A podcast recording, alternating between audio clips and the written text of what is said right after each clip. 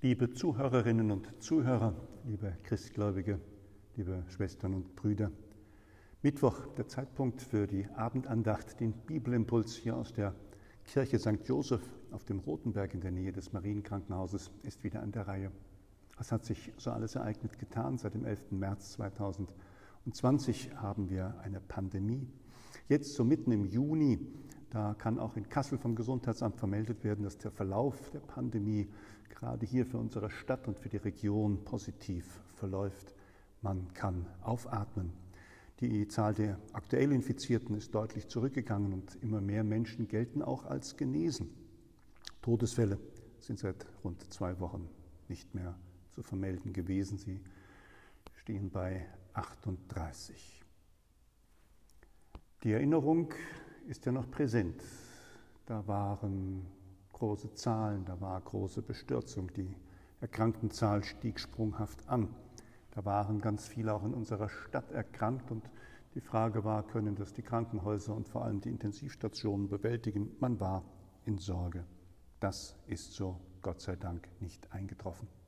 Es sind derzeit noch vier Patienten, liest man in unserer Tageszeitung, im Krankenhaus ist und einer davon muss auf der Intensivstation behandelt werden. Mögen sie bald und alle rasch und vollständig genießen. Jetzt kommt zu der Zeitpunkt, wo ganz viele sagen, was soll das Ganze? Wo geht das denn hin? Es ist Sommer, es ist sonnig, es ist die Zeit für Urlaube, die ansteht. Wir wollen doch so viel und anderes. Die Maßnahmen, daran kann man sich ja jetzt erinnern, die haben alle gewirkt. Das sieht man. Und die Frage ist, das Virus ist aber noch in der Stadt. Jederzeit kann es erneut ausbrechen. In der Nachbarstadt in Göttingen haben wir das alle miterlebt.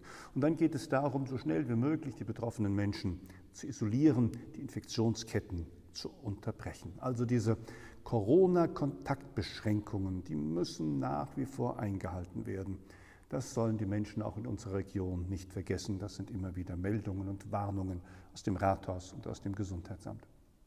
Liebe Geschwister im Glauben, das sind Gedanken heute an diesem Abend. Wir wollen hier ein wenig innehalten, wollen in das Evangelium des Tages hineinschauen. Matthäus ist es und wollen hören, was der Herr sagt, wenn er zu den Leuten, zu seinen Jüngern sagt, hütet euch, eure Gerechtigkeit vor den Menschen zur Schau zu stellen, sonst habt ihr keinen Lohn von eurem Vater im Himmel zu erwarten.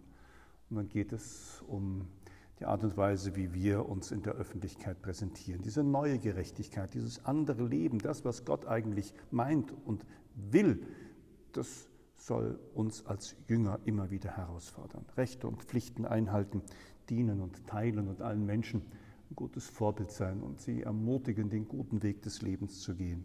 Das ist der Auftrag. Im Namen unseres Herrn Jesus Christus, Licht und Frieden. Dank sei Gott. Gar nicht lange her, da habe ich eine wunderschöne Anekdote, eine Geschichte wiedergefunden und entdeckt. Martin Buber hat sie erzählt. Dieser unwahrscheinlich herrliche Schatz an guten, wichtigen Gedanken für das Zusammenleben der Menschen und für die eigene Seele. Martin Buber hat einmal von einem ganz gescheiten Rabbi Folgendes überliefert, der ist 1827 gestorben. Dieser Rabbi, der sagte einmal, der nur Gelehrte wird oft zum Heretiker, zum Irrlehrer. Der nur Gutherzige zum Vergnügungssüchtigen. Der nur Fromme schnell zum Egoisten. Und die Frage, wie kann man da überhaupt ein rechter Mensch sein, fragt man ihn. Und was dieser kluge Rabbi auf diese Erfahrung, die doch eigentlich auch unsere Begegnung mit Menschen und Begegnung mit Biografien von Menschen und Erinnerungen an das eine oder andere aus unserem eigenen Leben bestätigen kann? Die Antwort des gescheiten Rabbi war, indem man sich bemüht, seine Gaben zu erkennen und sich anstrengt, gelehrt, gutherzig und fromm zugleich zu sein. Gelehrt, gutherzig und fromm und das zugleich in einem.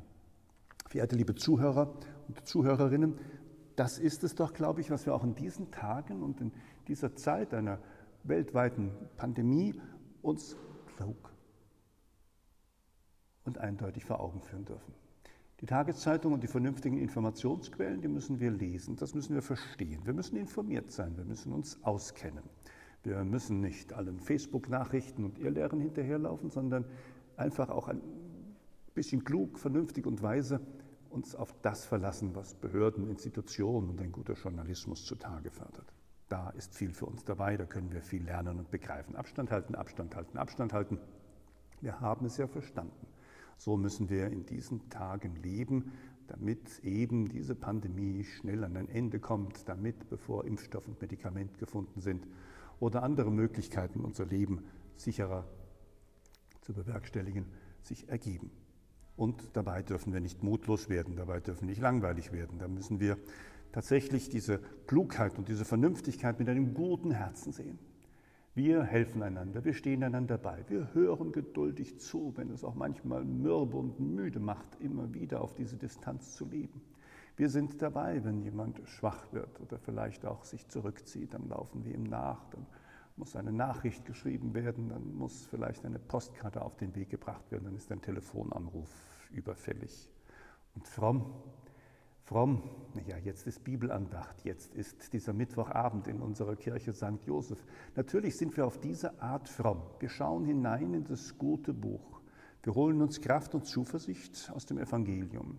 Wir sind an der Seite dieses Jesus von Nazareth, der doch so empathisch und vor allem hilfreich und zugewandt an der Seite der Menschen lebte, der uns daran erinnert hat, nicht scheinheilig zu sein, der uns daran erinnert hat, dass wir doch alles in allem von Gott, dem gütigen Vater, erhoffen dürfen, dass wir uns nicht irgendwie zur Schau stellen müssen, sondern dass wir integer, authentisch und echt leben müssen. Wie kann man überhaupt als rechter Mensch in dieser Welt sein? Die Antwort des Rabbi, die Antwort des Rabbi, wie schön ist die eigentlich, indem man sich bemüht, seine Gaben zu erkennen, wissen, wer man ist und wozu man taugt und sich anstrengt, gelehrt, gutherzig und fromm zugleich zu sein. Das war seine Antwort.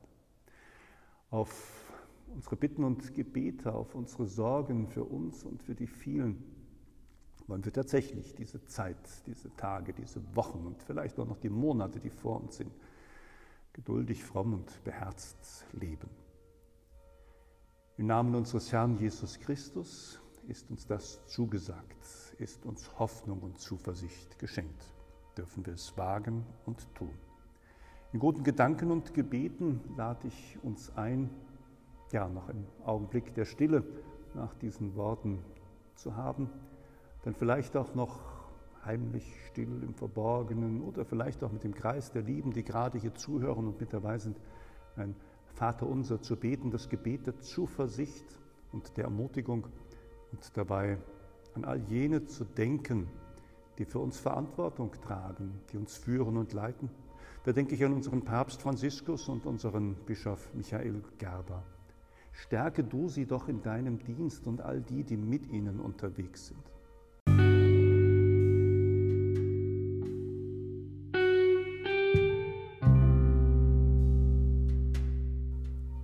Ich möchte nicht vergessen, all jene, die öffentliche Ämter begleiten, dass sie zum Wohl aller Menschen beitragen. Und da habe ich in Erinnerung so viele und den einen oder anderen persönlichen Kontakt hatte ich in meiner Zeit hier in Kassel inzwischen auch zu denen, die in die Gesundheitsbehörden arbeiten, dass sie ja, ihre Arbeit gut machen können und dass man sie unterstützt, dass sie zum Wohl aller uns auch in dieser Zeit begleiten.